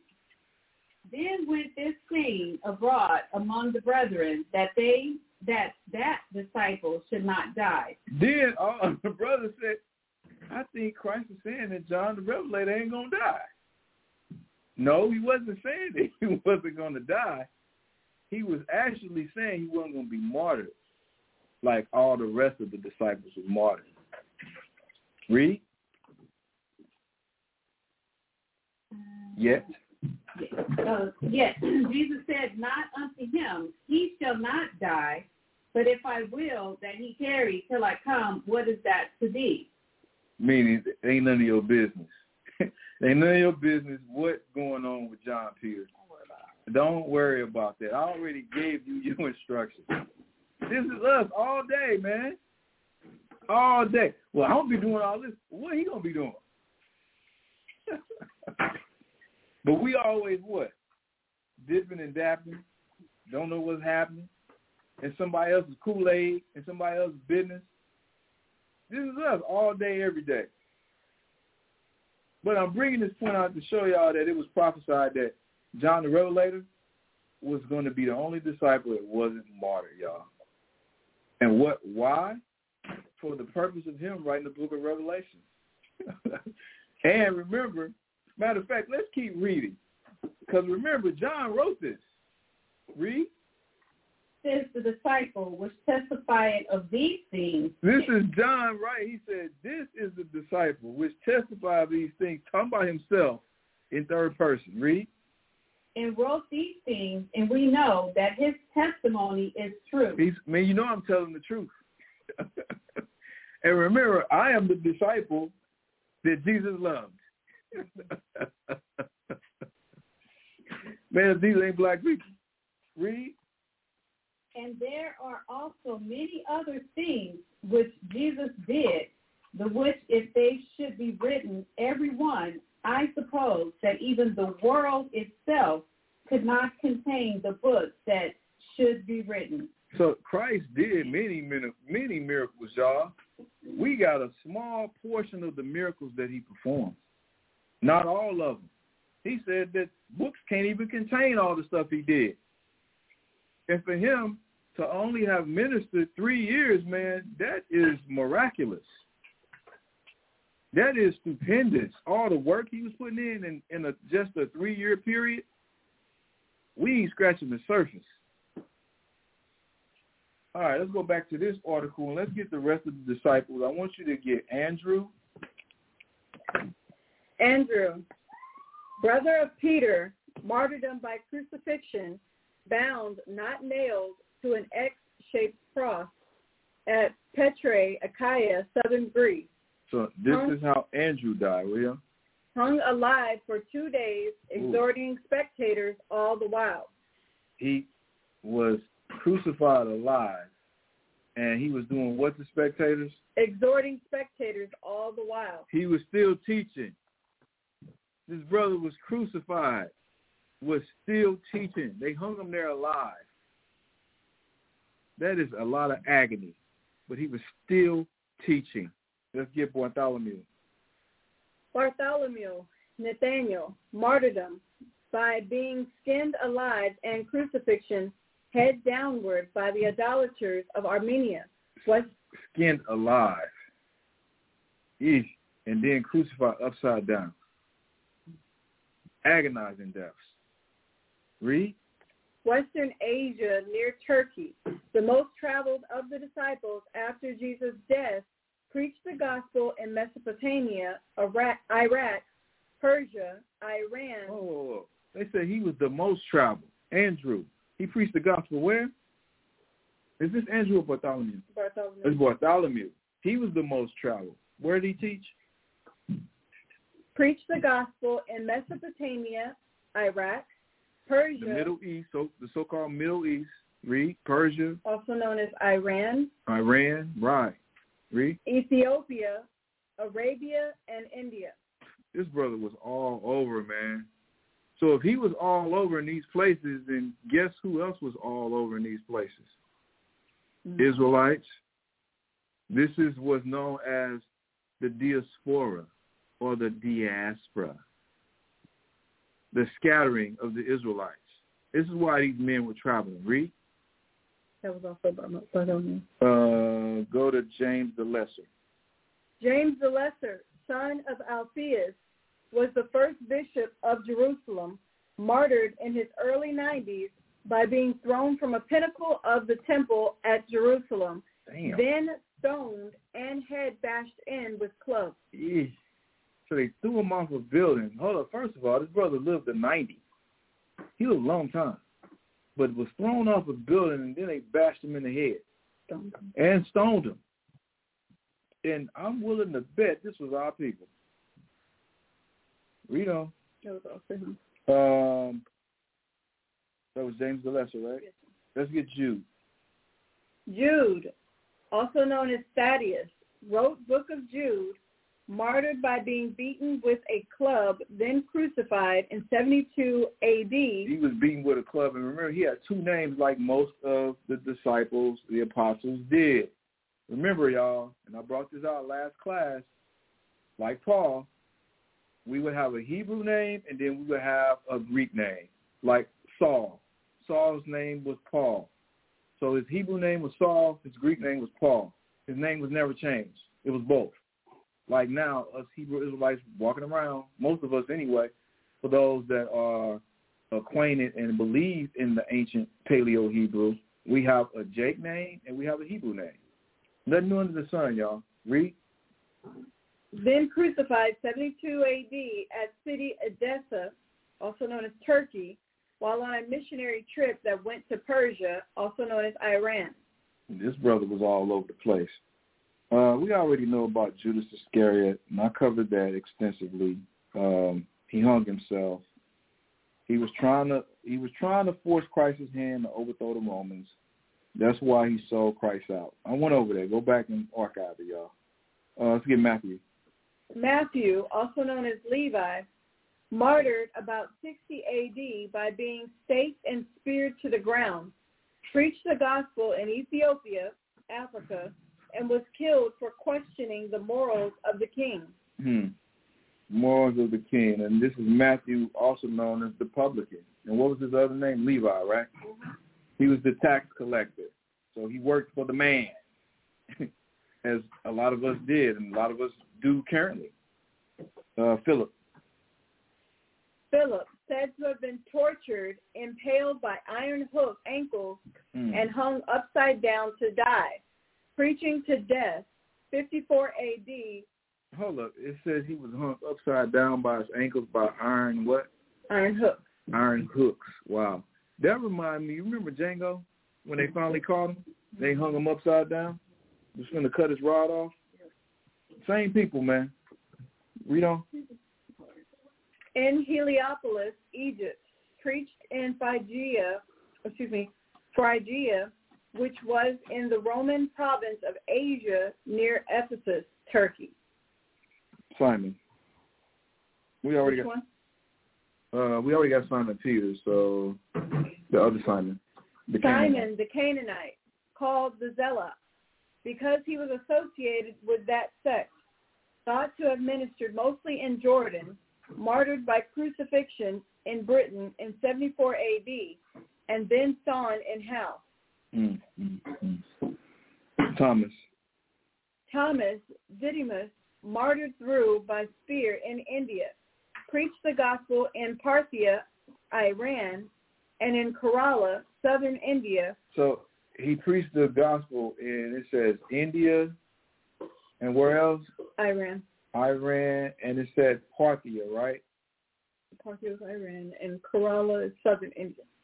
So we got Israelites all over there, y'all. You know? Where yet today the Mar Thoma Church exists. And I believe I, I, I got to do my fact checking. I believe Tertullian claimed to be a disciple of Saint Thomas. Let's get Mark. Mark, John Mark, was dictated to writing the book of Mark, martyred, dragged to death. He was dragged. Uh, what about Luke? Luke, the physician, wrote Luke and the Acts, was hanged on an olive tree. And he traveled with Paul. So he was hung on an olive tree. Is that it That's it. for Luke? All right, let's get uh, Matthias or Mattathias. Ma- Mattathias, disciple who filled the place of Judas, Acts chapter 1, verses 20 through 26, So this is the brother who took Judas Iscariot's place. was stoned and beheaded at Jerusalem. Damn, stoned and beheaded. Um, James. James, the half-brother of Jesus, the half brother. Listen to this nonsense. It was his full brother. Damn half brother. Had the same daddy and mama. How the hell he half brother? That's that they own that damn uh immaculate conception nonsense. Read it again. James, thrown some 100 feet off a wall, done to him after he repeatedly refused to deny his faith in Jesus. He survived the fall and, and was beat and was beat to death with clubs. He survived the fall and then they beat him down with clubs, man. All Looks like that was a common thing to throw them off. throw him off buildings, beat them beat him, yeah.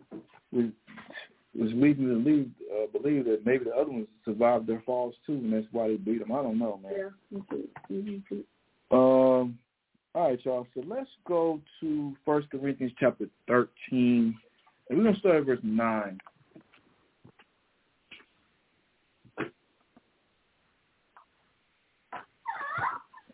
Hey, Mama, you want to be on the air too? What you guys say, CC? First Corinthians chapter 13, verse 9. For we know in part, and we prophesy in part. And we do, man.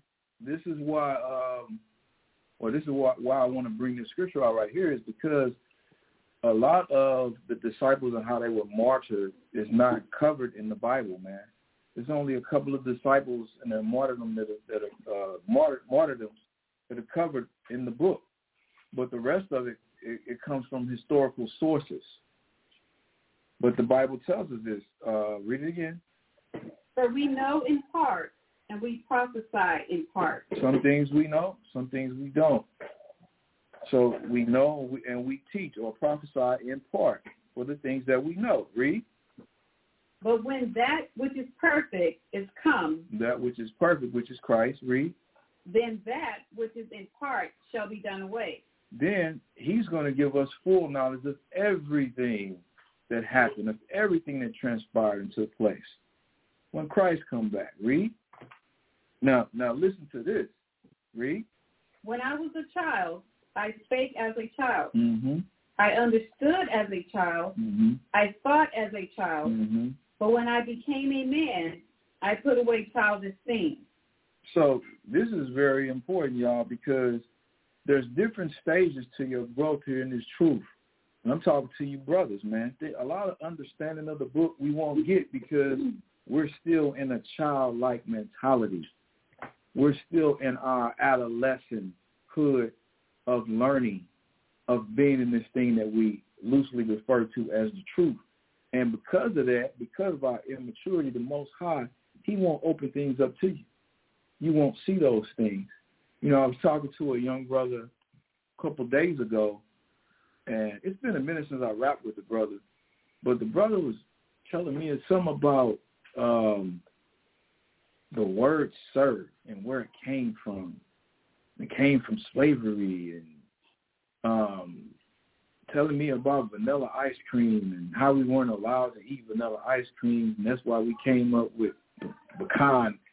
Something he was saying, man, but that's where he's at. You know, that's where he's at and his growth and development. Some brothers be on that stuff, man. And I don't knock him for it. I was a young man once, and I was on a bunch of other stuff too that uh, was not uh, conducive to my salvation or didn't have anything to do with my salvation or just trying to uh, stay on the on the straight and narrow and be righteous, man, in this wicked uh, place, man.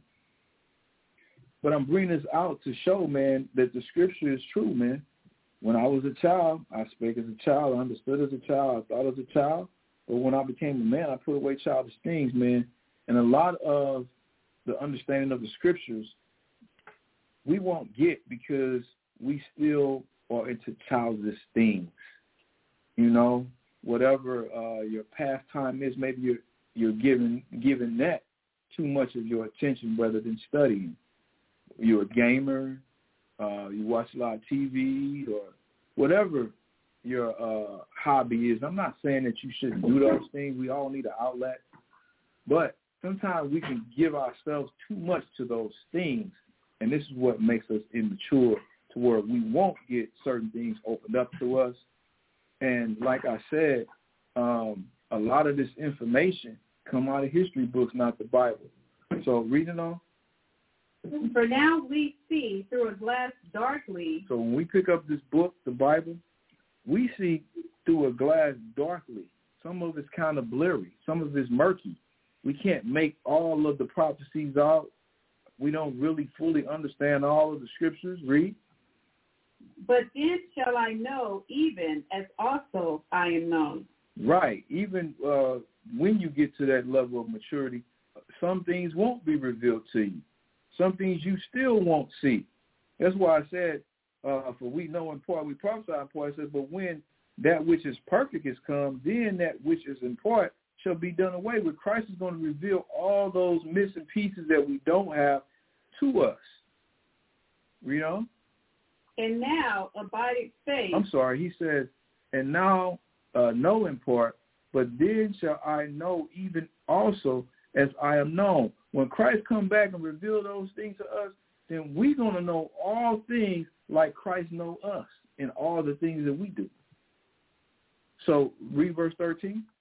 And now abideth faith, hope, charity, these three, but the greatest of these is charity. The greatest is love.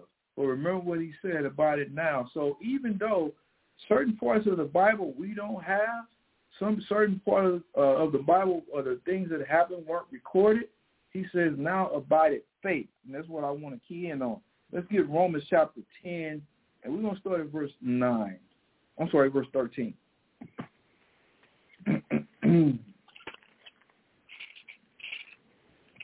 Romans 10 and 13. Read. For whosoever shall call upon the name of the Lord shall be saved. Mm-hmm. Now, this is a true saying. Read. How then shall they call on him in whom they have not believed? And whom they have what? Not believed. Because this be the problem. A lot of us don't believe, like Christ said we're supposed to believe in St. John 7.38, as the scriptures say. We have to believe what the scriptures say. We have to. This is how we could cross-reference the scriptures with history books and see if the history book is telling the truth or not. Read. And how shall they believe in him of whom they have not heard? Read. And how shall they hear without a preacher? Uh-huh. And how shall they preach except they be sent? Mm-hmm. As it is written, how beautiful are the feet of them that preach the gospel of peace and bring glad tidings of good things. Read. But they have not all obeyed the gospel. Read that part again. But they have not all obeyed the gospel. We ain't all obeyed the good news. We can't handle the good news that what? Christ only died for one nation. Christ looked just like you and I. He's a man of color. Christ is coming. He said he's the destroyer of the Gentiles. A lot of us have not believed that. That's where our faith has to kick in. But our faith in what? In the book. Read. For he saith, saith, Lord, who hath believed our report? This is talking about Elijah. Elijah said, who hath believed our report? And I believe this is the 53rd chapter of the book of Elijah, the first verse. Who hath believed our report? Read. So then faith come cometh by hearing. Now, remember I said I wanted to key in on this faith uh, coming from First Corinthians 13, uh, chapter 13, verse 13. But he said, because it said that, that we should keep faith, right? Keep the faith in the scriptures. And it tells you what? That so then faith cometh by hearing. Hearing what, though? Read. And hearing by the word of God. And hearing by the word of God. So how do you develop your faith? Hearing have, the word of God. You have to hear the word of the Most High. And this is how you develop your belief in the word of the Most High. Give me Romans chapter 11 now and verse 7. Romans chapter 11, verse 7. What then Israel hath not obtained that which he seeketh for, but the election hath obtained it. Meaning, not all Israel going to get it. Not all Israel going to get the scriptures opened up and revealed to them. But the way you do that is you have to, like the scripture says, have that faith, and that faith is the belief in God's words, like Christ says, St. John 7:38. You have to believe what the scriptures say. If you don't, you're going to be blinded. You're going to be blinded. Read on. According as it is written, God hath given them the spirit of slumber, eyes that they should not see, and ears that they should not hear, unto this day. And a lot of our people have the spirit of slumber or the spirit of deep sleep put on them to where they ain't trying to hear no parts of the scriptures or got the church mentality and what the church told them about the scriptures, rather rather than going straight to the source and getting understanding for themselves. All right, y'all. That is the 10 second mark. This is a good place to stop. Um, I hope everybody got some edification out of the class and understanding. If you got any questions over anything we went over, man, please please feel free to hit me up at area code 314-482-9110 or questions over anything else not dealing with the topic or if you just want to rap to it, brother, that's cool too. Um, I appreciate everybody tuning in to Wadam Shaba for hooking up the broadcast. Y'all got anything y'all want to say? Anything, questions? All right, cool. All right, y'all. Uh, Lord willing, until next Tuesday, tell a friend to tell a friend to Tell a friend to please tune in to Tazapod. Tuesday. Tazapod. Tuesday. Tazapod. Tuesday. Every Tuesday. and with that, brothers and sisters, we're gonna say shalom. Step into the world of power, loyalty, and luck. I'm gonna make him an offer he can't refuse. With family, cannolis, and spins mean everything. Now, you wanna get mixed up in the family business. Introducing The Godfather at ChumbaCasino.com. Test your luck in the shadowy world of The Godfather slot. Someday, I will call upon you to do a service for me. Play The Godfather now at ChumbaCasino.com. Welcome to the family. VGW Group. No purchase necessary. Void where prohibited by law. See terms and conditions. 18 plus.